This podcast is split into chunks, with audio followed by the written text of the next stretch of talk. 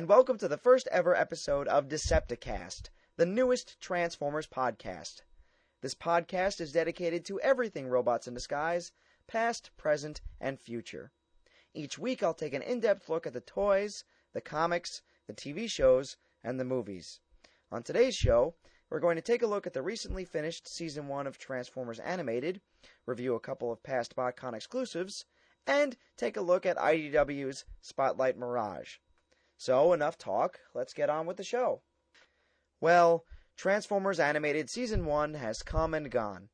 I believe the show has been a huge success, truly a great show, and I thought it would be a good topic for my first episode to go back and take a look at the first season as a whole. What was great, what was not, the best episode, the worst, how it began, and how it ended. So, let's get to it. First, what Animated did right. It's brought back something that has been sorely missing from Transformers shows for the past few years character. I'm not a huge hater of the anime series, but it's a huge relief to see these characters grow as the series progresses. Particularly my favorite character, Bulkhead. It's great to see him come to terms with his clumsiness and discover the more artistic aspects of his personality. It offered a great contrast. And the fact that continuity is actually paid attention to is so nice. I was worried at first when a lot of things were left unresolved, such as Starscream's fate, the Dinobots, among other things, but everything was addressed in due time. Season 1 on a whole had a really nice arc of stories, with the exception of a few episodes. More on that in a little bit. The action in the series was exciting and well thought out, but what I liked about it most was it was unique, more than just firefights and fistfights. The humor, while sometimes a little silly, was for the most part genuinely funny.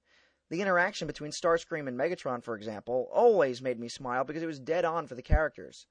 Which brings me to my next point the voice acting. As a fan of voice acting, I love that such greats as Corey Burton and Jeff Bennett lend their pipes to the Transformers mythos. Corey Burton, known for G1 Shockwave and Spike, among many other things, is quickly becoming one of my favorite Megatrons, right up there with Beast Wars Megs. His cold menace and always calculating mind make him a great villain, and in contrast to Tom Kenny's wonderfully bombastic Starscream. David Kaye does a great job as a younger Optimus, although I must admit I like his Grimlock and Lugnut better, as they just seem to be more interesting characters. And what Transformer fan would I be if I didn't mention all the wonderful references to past Transformers series? It really shows a love of the material and a respect for the fans to throw in things whenever they can. Personal favorites of mine are, of course, Susan Blu returning to voice Arcee, and Kremzeek making an appearance of all things. But from large illusions in the forefront like the Headmaster, to subtle ones in the background like Meltdown's minions being pretender monsters, it's clear that this show is crafted with respect for the long history it continues. So, needless to say, I love animated, and it's becoming one of my favorite Transformers shows. But that doesn't mean it's perfect. I can understand the reasoning behind it, but animated does give a little too much time to its human cast. I actually like Sari much more than I like any of the children from the Unicron trilogy, but she does throw her weight around a little more than she should. The human supervillains I don't mind when they are played as jokes, such as the Angry Archer, but when they are played as serious threats, then they can get a little tiresome. Meltdown and Nanosec are the biggest offenders in this case.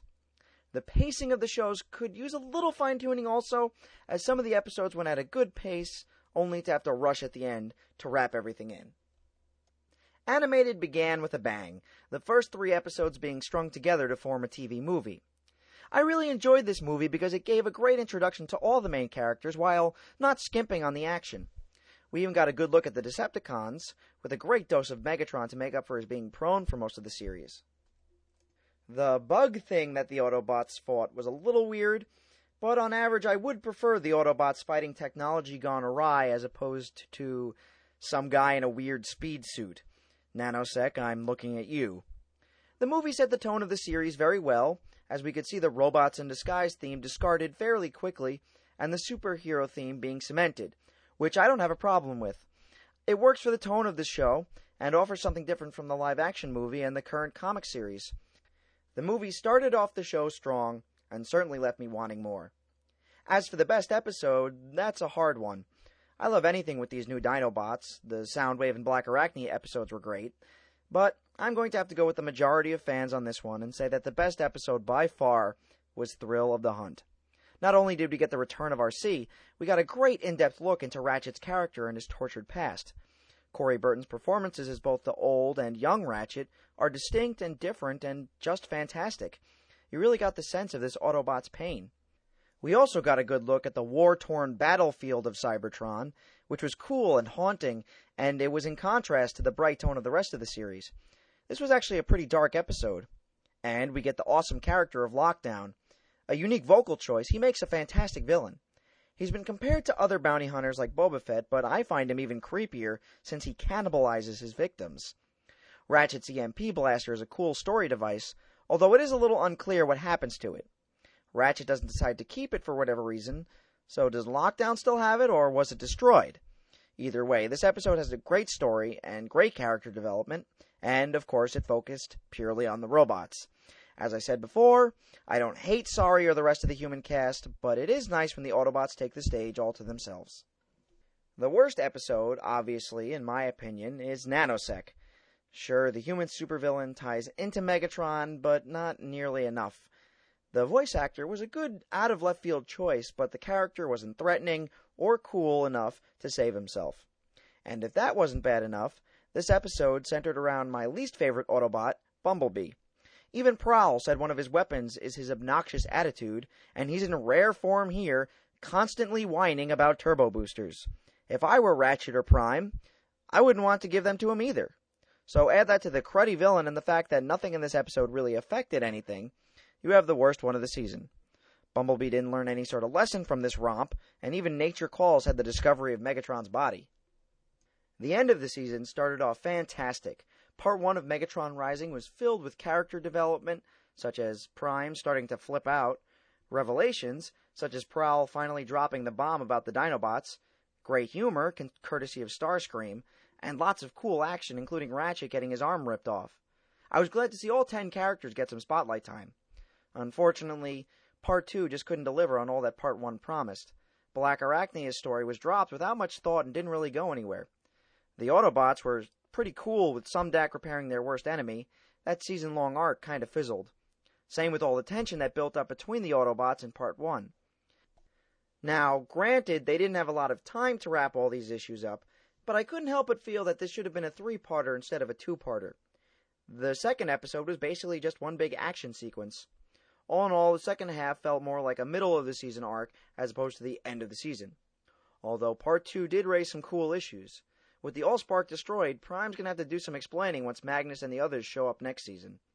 Still, despite the somewhat rushed ending to the season, I have become a huge animated fan, and am eager to see what happens next. I can't wait to see Soundwave's return, and what other plans they have for the Dinobots. I also look forward to seeing more of Bulkhead and Prowl, my two favorite Autobots. On a whole, I'd give Animated Season 1 an A filled with great stories and interesting characters, although some of the more experimental ideas don't work perfectly in practice. Give me more bots, less human supervillains, and this will go down with Beast Wars as one of the best Transformer shows ever. You got the touch. You got the power.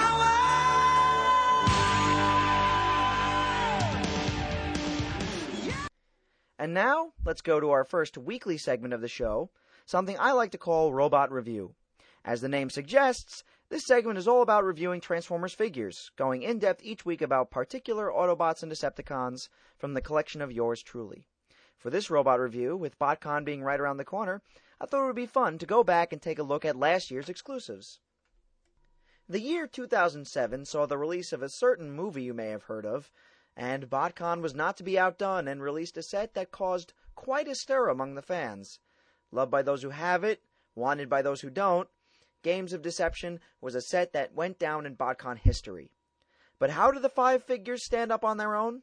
Well, as someone who both enjoys the set, yet also prefers other sets, such as 2008 and 2006, I'm here to offer my opinion. Let me start off by saying I love the packaging alone. While the box art may be a little bland, with most of the figures being in jet, fo- jet mode, it's very sturdy and it's got a nice gloss to it, and I love the packing foam. I know that's a silly thing to go on and on about, but it's so sturdy and really makes your figures feel special. It just holds them so tightly. So, yes, I love the foam and am eager to get more of it this year. But enough about foam. I'm probably the only one who really cares about that. Let's get on to the figures. The figures that make up this set are all pretty cool in their own right, but it's still a pretty odd collection. I mean, obviously the three Seekers were chosen to complete the classic set, but the addition of Bugbite and Dreadwind came really out of left field. I know it makes sense in the fiction, but it's weird to see the Coneheads with Thundercracker and all of them hanging out with a later toy from G1, Dreadwind. In fact, the biggest problem I have with this set is not at all the figures themselves, but the selection of characters. Not being an enormous G1 fan, or more accurately, not holding it above other series, it's kind of boring that the exclusive figures are everyday characters that aren't really special at all. For example, something like an evil Optimus or a brand new character like Sentinel Maximus are cooler to me than a bland character like Thundercracker. Don't get me wrong, I like the figure a lot, but I think Bugbite is a better example of an exclusive figure. Of course, there is the argument that getting a toy that will never see retail release is better than a random figure. That is certainly true. I can understand that thinking. I just prefer something that stands on its own, as opposed to an extension of a retail line like Classics. That's the biggest negative of this set, in my opinion, and it's not even a real negative. Certainly, I know other people don't agree. So, in other words, even though the figures are sort of mismatched classics releases, I'm not going to complain about getting a set of really cool toys. Let's start with Dreadwind, who I feel is the weakest of the set, while he's far from a bad figure, however. I never really liked Classics Jetfire, as his posability was very stiff and his colors were very bland. The simple fact that he was Jetfire didn't score a lot of points for me. So in my book, Dreadwind had marks against him from the start. Vehicle mode is a supersonic jet, and his transformation is very simple. The removable armor, which was kind of cool on Jetfire, is very out of place on Dreadwind as he never had that sort of bulk before. What Dreadwind does right, though, is he has a much more interesting paint scheme than Jetfire. He's covered in a few different colors, all light tones, but very appropriate for the character, very accurate. In robot mode, like I said, it's very hard to pose Dreadwind, as his joints are very stiff. They are the kind that click, so it limits movement in poses. It's also hard for him to stand on his feet.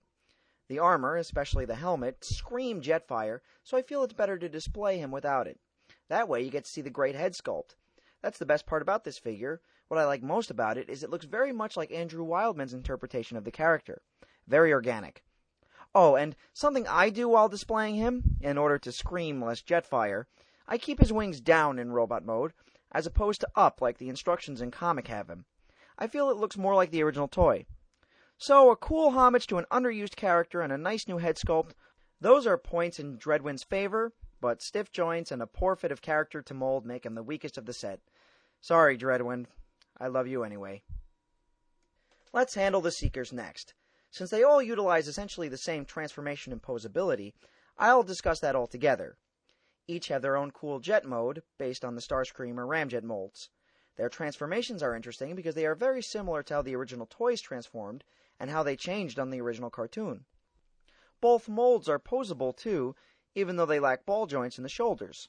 Thundercracker and Thrust have slightly less movement than Dirge because the wings of the Starscream mold get in the way of arm movement. Neither of them are able to point their guns straight forward, which would kind of be a problem when facing the Autobots. Still, great detail and good posability for all six of the jets. But we're here to handle the exclusives. Dirge is my favorite of the three personally. He's a straight repaint of Ramjet. His wings were different in G1 from Ramjet, but they were similar enough that no remolding was needed. Dirge has always been my favorite of the Coneheads. I certainly like his character the best. The dark blue that is his main color is cooler to me than the lighter blue of Thundercracker. The tan on his wings is lighter than it was on the G1 toy, but I feel it makes the toy pop more, and the colors work together better. It should also be mentioned that Dirge is the only one in the set that can point his guns forward. So, great colors, cool character, and the fact that he can actually aim make him the favorite of mine for the set. Let's talk about Thrust next. The biggest change of the set, this guy got completely new wings for his BotCon debut. They're really snazzy, adding a lot more detail to an already good mold. He's colored a really nice brick red, too, a maroon, much nicer than a standard red. Since the wings are different than Dirge and Ramjet's, they go up on his back. It looks a little different, as this was not how his G1 toy was, but it's not a huge deal, and he fits in well with the other Seekers in Classics. The wings are very slightly wider due to the vertical takeoff and landing fans, but I find that's a good thing because it gives the figure more mass. All in all, it's a really extensive remold, and it's great to see Fun Publications went the extra mile to make sure the figure is right and accurate. Personally, I like Dirge the best, but Thrust's a really close second. Basically, it just comes down to Dirge's slightly better posability and cooler personality. And of course, the last Seeker, Thundercracker. He looks like he stepped right out of the 80s in a perfect update of the original toy. He's a lot lighter blue than the original, but other than that, all the details and paint apps are great matches. It's really nice and all, but there's not much to say about Cracker other than the fact that he's a more posable, more detailed, more cartoon accurate version of the original toy. Don't get me wrong, I love my Cracker figure a lot, and I'm glad I have him to complete the set, but he just doesn't scream exclusive to me. I like him better than Dreadwind simply because he's a better toy in general and a better update, but I still prefer other figures from this year. Which brings us to the last toy of the box set, the only not G1 reference, Bugbite. Originally a GoBot, Bugbite was later released in Japan as a white repaint of Bumblebee. Fun Publications saw this opportunity to round out their set with a nice exclusive character and repainted Classics Bumblebee. His car mode is a good update of the original, similar in design but avoiding the issues that come with making him an actual Volkswagen. The white would be a little bland, so they added this really neat tribal design to the car. It's very striking. Supposedly, it's supposed to resemble, resemble a Decepticon symbol, but I've had the toy for almost a year and I can't see it. I don't know, maybe it's just me. Bugbite's color scheme is a lot more dynamic than Bumblebee's, and not just the figure himself. His little jet ski got a major upgrade too. Between the black base as opposed to the light gray base, and the purple spray apps as, as opposed to the straight paint, this little add-on got a lot cooler looking. In robot mode, there's a lot more black coloring to him, so you get a great contrast between all the white. Looks a lot better than the vehicle mode. Plus, we still get the purple coloring, and one of my favorite little details on Bugbite is his evil red eyes. It's just a little bit of color that stands out and really makes a statement about his character, which is good since he's the only new one in the set. Well, he's not really new, but you know what I mean. He's got a little bit of kibble on him, most noticeably the car doors on his arms. Those don't interfere with posing, however. The seats of the car are a little kibble on his legs, which for me do interfere with the movement. Still, you get a new US character with a kick butt paint scheme that is also a homage. It all adds up to a great exclusive and rounds off an awesome set. Yes, the Games of Deception set is five amazing figures that may seem a little mismatched and odd, but all in all, it makes a great box set and a worthy addition to any collection. But let's not stop there. Let's add one more on. Let's talk about the free giveaway figure, the Invisible Mirage.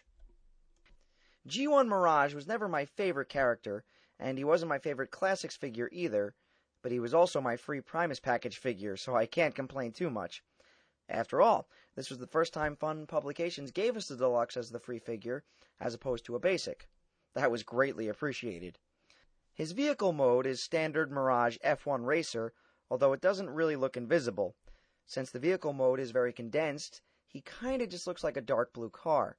The details Mirage had as a race car, such as Witwicky spark plugs, are all gone because, well, he's invisible, you know.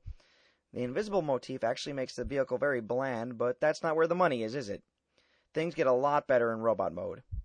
Mirage is really skinny, which I feel looks odd for an Autobot, but he makes up for it by being incredibly posable. With waist and actual feet articulation, not to mention ball joints for his legs and shoulders, Mirage can fit a variety of poses, which does make up for his lack of body mass.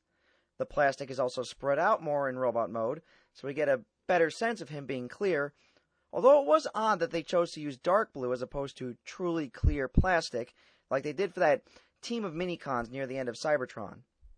I must say, though, hold Mirage up to the light and you do get a cool effect, even though he doesn't really read invisible. So he's a cool toy with great posability, even though he looks kinda odd. Final thoughts on this figure. As much as I don't care for Mirage and would have preferred a new character as opposed to a different version of a character I already had, there is something exclusive about having a clear figure. I remember there was a convention exclusive Beaker figure, so I applaud Fun Publications for trying something different, even though I don't care for Mirage's wishy washy snobbery. He's not my favorite figure from 2007 BotCon, but he was a nice surprise and a good addition to any collection. And there you have it, the start of our look back at the 2007 BotCon exclusives. And that will wrap it up for this week's Robot Review.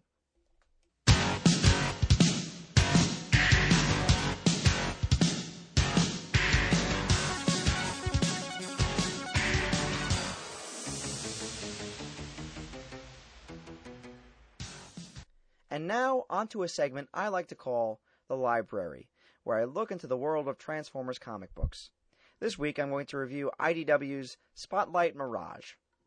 I'm a huge fan of the Spotlight series, and I believe that they have been some of the best work in Transformers comics. However, I must confess, Mirage is definitely my least favorite of all the Spotlights. Like I said in Robot Review, I never really liked the character in G1, but I went into the book with an open mind.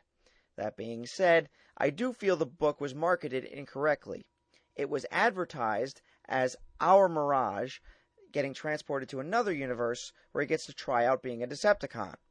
Here, we're started off with a Decepticon Mirage that is damaged and needs to be repaired, yet when we see him next, he seems to be a free agent considering he listens to only one will, his own. Did Megatron hire him for that battle? Was that only the Autobot Mirage? The whole two Mirage method of telling the story was very confusing and didn't offer a good chance to get into the character's head because the reader was too busy trying to figure out what the heck was going on. And even so, we still didn't get a very good look at Mirage because the attention of the book was divided between the two Mirages, unless they were implying that there was only one. I don't know. Anyway, back to the story. Mirage can order Megatron around and is seemingly winning the war for the Decepticons, as there are only four Autobots left and one is dying. There's also something about a mirror, and the Autobots are trying to get energy from it, only it's not a mirror. I don't know, it was a whole lot of sci fi speak. It was also a very odd choice of Hound to be the one to do it. Surely there was no shortage of scientifically inclined Autobots. Anyway, Mirage tricks Prime and brings the Decepticons in. Megatron then orders them to kill all the Autobots, which Mirage has some doubts about. Prime tries to reach him, but he ends up killing Hound anyway. Prime hits him into the whatever it is, and then he's an Autobot. Was that thing a portal? Were they trying to get energy from a portal? Like I said before, it's all very confusing, but the thing that irks me the most about this book is it's not in continuity at all. Okay, so most of it takes place in an alternate universe, but at the end of the comic, Mirage is clearly on Earth with an Earth vehicle mode. The bots are all IDW designed, yet it obviously feels like the writer was going off the G1 cartoon rather than paying attention to the current continuity. Overall, a messy storytelling device, the problem that it's not in continuity, and the fact that we don't even get a good look at the character make this the bottom rung of the spotlight ladder. It's not as good as Arcee, Blaster, or Kup, and it certainly doesn't touch Galvatron or Shockwave. I am looking forward to the next series of spotlights, though.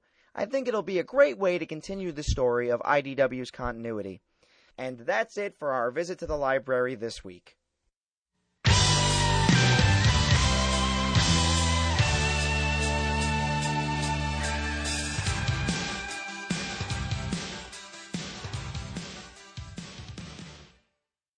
And that does it for the first ever episode of Decepticast.